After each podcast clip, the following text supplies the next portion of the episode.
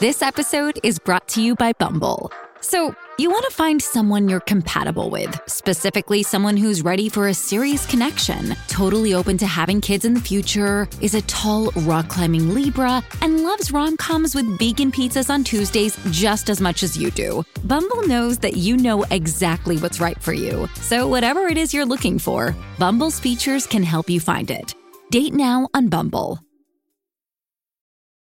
Families have a lot going on. Let OLLY help manage the mental load with new cognitive help supplements for everyone four and up, like delicious Lolly Focus Pops or Lolly Mellow Pops for kids. And for parents, try three new Brainy Chews to help you focus, chill out, or get energized. Find these cognitive health buddies for the whole fam at olly.com. That's O L L Y.com. These statements have not been evaluated by the Food and Drug Administration. This product is not intended to diagnose, treat, cure, or prevent any disease. Talk to nice sleep. Story 1 The Best Night of the Year. Breaking into the house is easy. I don't even need to be quiet. Not really. This neighborhood loves Halloween, and it's in full swing right now. I can hear occasional screams from the house across the street. They have one of those motion sensor decorations of a witch that pops up from a cauldron to scare kids as they pass. The house next door is blasting one of the Halloween movies. Jamie Lee Curtis screams in terror as Michael Myers walks menacingly after her. Even though there were no lights on, I walked up to the front door of the house just a few minutes ago, dressed in my skeleton costume. I rang the doorbell and knocked, listened hard. Nothing. No sign of movement, no television on. The woman who lives here is gone for the night. So I circled the block and then came back around, headed to the back door. I make sure my gloves are on nice and tight before I put an elbow through the pane of glass nearest the doorknob. I unlock the door and move inside like a wraith. Upstairs, I find the mother load, a box of expensive jewelry. I dump it all into my backpack. I'll remove the stones and sell them separately. The metal I'll have melted down and sold. A car door slams outside. Stepping over to a window, I part the curtains and look down. The woman is walking from her car to the front door. She looks like she's just been to a Halloween party, dressed in a skimpy Lara Croft outfit. Shit. She disappears from sight as she moves up the porch steps. Just as I'm about to turn around to get the hell out of Dodge, I see a dark figure appear from around the hedge at the edge of the property, running full tilt toward the porch.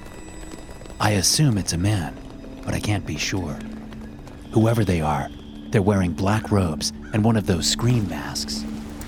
I move out of the woman's bedroom, looking for a place to hide until I can sneak out of the house. A loud thump sounds from downstairs. I wonder if it's the door getting knocked open. The thump is followed quickly by a woman's scream. My heart rate is suddenly jacked. Is she being attacked? I move over to the top of the stairs. The sounds of a struggle reach my ears. Get away! The woman screams. Footsteps thud on the hardwood floors. The woman appears below me, heading up the carpeted stairs toward the landing. Then, the black robed figure appears behind her. The person in the scream mask grunts, the sound telling me it's a man. He grabs her ankle, causing her to fall face first on the landing. He grabs her arms and pins them behind her back with one hand. Then he starts pulling at her clothing. My blood boils. I may be a thief, but I'm not lacking in empathy.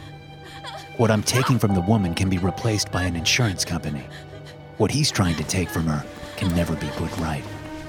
She's still whimpering, fighting. He must be strong, the way he's holding her down with only one hand. I move to a hallway table, grabbing a heavy brass lamp, yanking the plug out of the wall as I head back to the stairs. I take them three at a time, reaching the landing in seconds. The man's shrouded head moves slightly as I bring the lamp back, readying it for the blow. He looks up at me just before the base of it connects with his masked face. He topples off her, and I hit him again with the lamp, and again. The woman is screaming. She scrambles away from her attacker. The guy goes limp after the third hit. I can't see how bad the damage is, but judging by the feel of the hits, it's pretty damn bad. Life threatening, probably. What are you doing? The woman screams. I straighten and turn to look at her. What kind of question is that for someone who just kept her from getting raped? What the fuck did you do? Oh my god. She's crying now. She crawls back over to the masked figure. Miles, Miles, that's my fucking boyfriend. We were playing. It wasn't real. My stomach cramps. I suddenly realize I'm no longer wearing the plastic skull mask I had on earlier. I took it off and put it in my backpack as soon as I saw the house was empty. What the fuck are you doing in my house? The woman says. She pulls the guy's scream mask off. It doesn't look good. I don't think the guy is breathing anymore. The woman makes a choking sound. She moves down the stairs. I step after her, still holding the lamp in my hand. It's okay. She says, her voice shaking. She doesn't look at me. It was an accident. It's okay. Where are you going? I ask. It's okay. I'll tell them. It was all a misunderstanding. Wait, I say. My mind is racing 500 miles a minute. The few options I have repeat in my head, gaming out the possibilities. I know the same thing is going through her head. She stops at the bottom of the stairs. Five feet separate us. She looks up at me, and then she runs. I chase her. She makes it through the front door before I can get to her, but I lunge out and hit her in the back of the head with the lamp just as she's about to scream for help. She goes down hard, smacking her face into the wooden porch. I look out at the road. A couple of kids are heading out from a house across the street. They're oblivious, looking at the candy in their bags and laughing to each other. They disappear from view. There's a lull in traffic. I bring down the lamp on the woman's head four more times in quick succession. I leave her there. People will think it's a Halloween decoration, at least for a while. I head back into the house and make sure the boyfriend is dead. It takes another couple of whacks. He's got a thick skull. After putting my mask back on, I head out of the house through the back door, thinking this is what I get when I try to do a good deed. Anyway, I still have a few more houses to hit. Halloween is the best night of the year for me. This episode is brought to you by Shopify. Whether you're selling a little or a lot, Shopify helps you do your thing, however you cha-ching. From the launch your online shop stage, all the way to the we just hit a million orders stage. No matter what stage you're in, Shopify's there to help you grow. Sign up for a $1 per month trial period at shopify.com slash special offer, all lowercase. That's shopify.com slash special offer. Story 2 The Last Halloween. Standing next to the bed makes me feel nothing. I reach my left hand out toward the hem of the purple and green blanket, but I can't bear to touch it. Part of me wants to see what's underneath, even though I already know. The two person shaped bulges stay covered. I pull my left hand back. In my right hand, I clutch a kitchen knife. I didn't dare turn on the light when I came into the room, but the blinking orange lights from outside the window provide enough illumination to see by.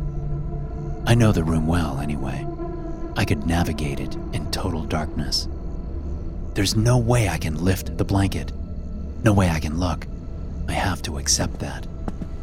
Moving to the window, I look out onto the street. Halloween decorations wink and sway and grin vacantly. The orange pumpkin lights lining the roof above the window blink. There is no movement on the street, aside from orange, yellow, and brown leaves skittering along the asphalt and flapping in the gutters. I imagine one of the bodies on the bed behind me sitting up, the blanket falling down to reveal a haunted, horrific face. My throat thickens. Could it be true? Spinning around, I see that neither body has moved. I feel a deep sense of relief, tinged with regret, and quickly swallowed by sorrow. Moving down the stairs, I wonder if I'm really here. Maybe this is what death is like so quiet and lonely. Maybe I'm dead at 16 and I don't even know it. I pause at the bottom of the stairs, lifting my left arm up and poking it with the kitchen knife. I wince, and the sharp point draws a bead of blood. Still here. The front door is open, and a few leaves have blown into the entryway. They crunch under my shoes as I walk outside. The Thurmans, who live across the street, have left their front door open too. I walk down the concrete path toward the street. It's bordered on both sides by a perfectly manicured lawn, dotted with creepy ghosts and flickering jack o' lanterns. Before crossing the street, I look both ways. Habit. Of course, there's no traffic, no vehicles, no people. The trick or treating is all done, finished, forever. The Thurmans have a scarecrow on their porch swing. As I stand there, looking at it, I sense movement behind me. Looking back, I think I see a dark figure standing in my house's doorway. My heart thuds within my chest, and I force myself to close my eyes for a long moment. When I open them again, there's only a dim doorway, no figure standing there. I find the Thurmans in their living room, slumped on the couch. Their oldest son was two years younger than me. His eyes are still open, staring blankly at the silent home movies playing on their television. The younger one, Toby, is tucked between his father and mother, his face screwed up in fear, or pain, or both. I have no problem looking at them. I don't feel much of anything numbness. The other houses in the immediate area hold similar scenes freshly dead bodies. Some of them are gathered together, like the Thurmans. Some aren't. Delirium seems to take root, and I wander down the middle of the street, looking at houses for signs of life. Surely, I'm not the only one left. Soon enough, I find myself nearing the center of our little village, our town, our community, whatever you want to call it. I hear the sound of footsteps coming from just around the bend, followed by the sound of a car door shutting. At the corner of a tall wooden fence, topped with string lights of little ghosts, I peer toward the mansion there. The mansion at the center of town.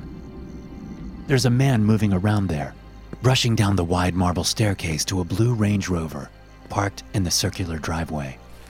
He carries several bags, making his journey cumbersome. I know his face well. The craggy contours of it are second only to the curves of my own face. But the expression there now is one I've never seen before. He's afraid. I've only ever seen him supremely confident, beaming with benevolence. He has many names Master, Father, Divine One. Suddenly, the implications of him moving around with that look on his face crashed down on me. He's the one that convinced us all we should leave. He's the one whose nonsense I've been listening to almost my entire life. He's the one who told all the parents to make sure the kids went first. He insisted that the veil was thinnest between worlds on Halloween, that we could travel into the afterlife as gods. And after so many years of believing this bullshit, everyone in our little community took it as gospel. I heard my parents talking about it a week ago. I was supposed to be asleep, but I heard them talking, and they mentioned my name. They were discussing how they would get me to eat the poison candy before taking their own doses. We would travel together into eternal life. Halloween was a great time to do it, they said. Not only was it the time Father had prophesied, but it would be easy to get kids to take the poison. What kid doesn't like candy? But when the time came, I fought my mom. I told her I didn't want to die, that I didn't want her and my father to die, but she wasn't hearing it. So when she went to get my father, I switched out the candy bar with the poison in it for one that I'd stashed away. I knew they would use my favorite candy. When she came back with my father to make me eat it, I gobbled up the untainted candy. And I pretended to die. I didn't know what else to do. I was afraid terrified. And until now, I thought it was pure cowardice. I regretted not eating the candy bar. I regretted missing out on the trip to eternal life. But now that I see the Divine One and the fear on his face, I know it wasn't cowardice. Now I know the meaning of true cowardice. I've seen cowardice incarnate, and its name is the Divine One. I looked down at the knife still in my right hand. I had originally taken it to protect myself against anyone who might force me to eat poison. But now I know it has a different purpose. It has been prophesied. When the Divine One heads back into his mansion, I run up and hide beside the Range Rover, out of view.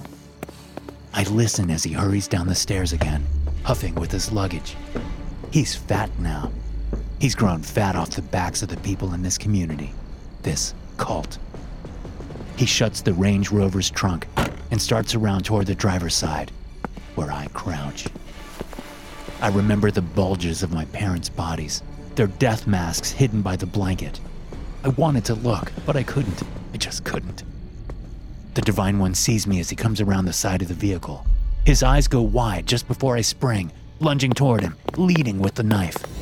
He gurgles and whines as he collapses against the Range Rover, clutching at the knife stuck in his neck. You have nothing to worry about if you're right, I say to him. You can live forever as a god. But if you're wrong, looking into his eyes, I know he made it up. I can tell by the fear there, the regret, the shame. He made it all up. For what? Soon the world will know what happened here. Just another crazy suicide cult. But I'll tell the story. I'll try to make them understand. I'll prevent this from ever happening again. If I can. Story 3 The Magic of Halloween. The jack o' lantern hits the parked car with a loud thud. I wince, looking up at the dark house, sure that lights will come on any second. Johnny, who everyone calls Jolly, laughs cruelly at the mess he's made. The hit dented the car door. Come on, Jolly, I whisper. Let's just go home. Jolly ignores me. He's not really jolly, not in the truest sense of the word. He's only happy when he's causing pain or discomfort to others. I know this better than anyone. For reasons I'll never understand, my mom fell in love with his dad. Now we're stepbrothers. Hooray. I walk away from the house.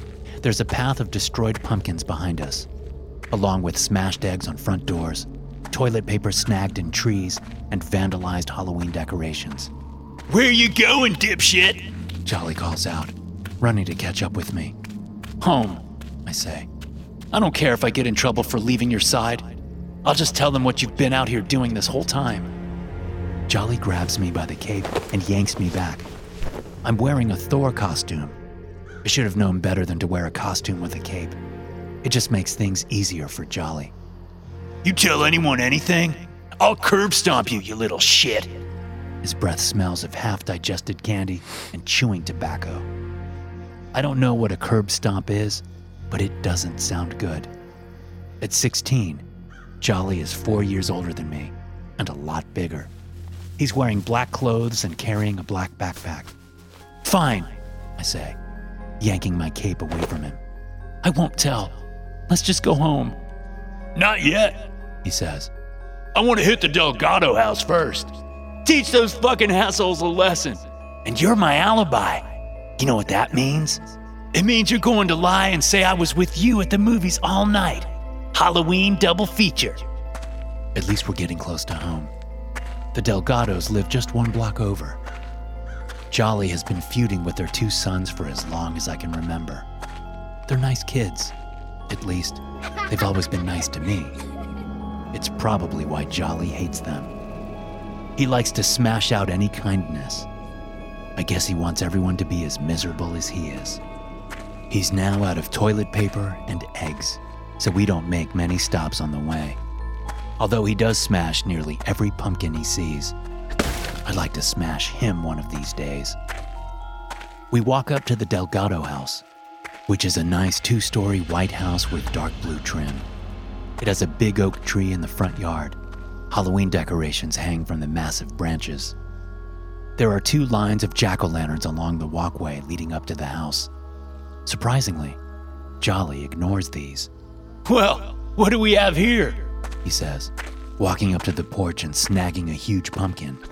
It's no jack o' lantern, it hasn't been carved, but it has something painted on the front in red letters Do not smash. Jolly laughs his cruel laugh again as he chucks the pumpkin against the concrete walkway. It cracks, but doesn't break apart. But Jolly hasn't noticed. He's been picking up the glowing jack o' lanterns and smashing them. I stand back, watching for cars on the road, or for lights coming on in any of the houses. When I turn my head back towards Jolly's frenzy, I see the cracked pumpkin move. At first, I think he must have bumped into it, but he's nowhere near it. Besides, it's still moving. The dark crack widens and the pumpkin breaks apart, revealing a mess of pumpkin guts. But the guts are moving now, too. A small, bumpy orange arm with black claws on the four stubby fingers emerges from the mess, followed by another arm. Then a head comes out, shaking like a dog trying to get dry, throwing off slimy pumpkin guts. The head looks like a small pumpkin, but it has eyes and a mouth that glow with poison green light. The rest of its body emerges as the creature crawls free of the wreckage. It moves on all fours, its legs shorter than its arms, but thicker. The whole thing looks like it could be made out of pumpkin parts, but it moves with the fluidity of a cat. Its glowing eyes sweep over me, its jack o' lantern mouth stuck in an evil grin. J- Jolly? I stutter. He pays no mind. The creature looks over at him. He's just finishing with the jack o' lanterns, turning his attention toward the decorations hanging from the oak tree. Jolly! I shout. What the hell is it? There's someone coming. Look! I say, pointing toward the creature, which is stalking slowly toward him. Jolly sees it and laughs. What the hell is this? A cat dressed up for Halloween? He takes two steps toward it and tries to kick the creature, but it grabs onto his leg. Jolly screams, What the fuck? he says, jumping around and kicking his foot. The creature's claws must be sinking into his flesh through his black pants. The thing scrambles up his leg and moves up under his sweatshirt, all while Jolly beats at it and screams. I don't see what the thing does, but I can guess as blood spews out from under the hem of his sweatshirt. Suddenly, the bulge in his sweatshirt goes flat. The energy has gone out of Jolly. He coughs up blood and clutches his stomach area. His eyes are dull with immense pain. He stumbles around while I watch, speechless. Then he slumps against the oak tree's trunk and stops moving. I knew one day Jolly would go too far. I knew he would come across someone who wouldn't take his crap lying down. But I could have never imagined this. Movement from the Delgado house catches my eye. I look up to one of the second floor windows to see the two teenage brothers looking out. They both wave at me. I wave back. Then I turn and head for home, thinking about that creature, curled up and sleeping in Jolly's chest cavity. I doubt it will be there in the morning. It's just one of those things the magic of Halloween. I know just what I'll tell my mom and my stepdad when I get home. I'll tell them that Jolly ditched me, so I went to the movies. A Halloween double feature.